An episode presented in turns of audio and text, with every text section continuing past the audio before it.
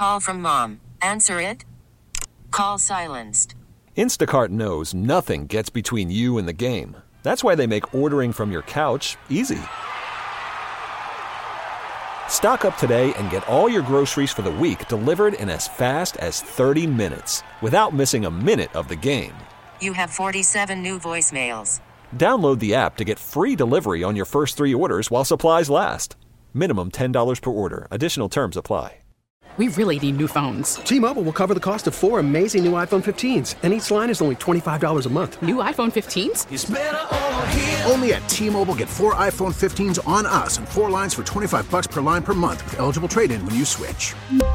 Minimum of four lines for $25 per line per month with auto pay discount using debit or bank account. $5 more per line without auto pay, plus taxes and fees. Phone fee at 24 monthly bill credits for well qualified customers. Contact us before canceling account to continue bill credits or credit stop and balance on required finance agreement due. $35 per line connection charge applies. Ctmobile.com.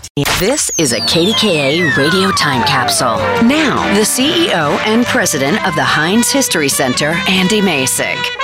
Considered one of Pittsburgh's first suburban neighborhoods, Shadyside has retained its tree lined charm for more than 150 years. As the region's population and need for improved transportation grew in the 1860s, the Pennsylvania Railroad constructed a new train station a few miles east of downtown Pittsburgh. With a multitude of trees and shady lanes in the area, the train station became known as Shadyside. Bordered by East Liberty, Bloomfield, Friendship, Squirrel Hill, and Oakland, the Shadyside community consists of less than one square mile of land. Originally dominated by large farms, the area quickly attracted influential residents and industrialists who sought an escape from the smoke, hustle, and bustle of downtown. By the turn of the century, the Fifth Avenue corridor became known as Millionaire's Row, home to the Mellons, Hillmans, and other prominent families. As the population expanded in the early 20th century, additional housing, shopping, and commerce emerged in the area,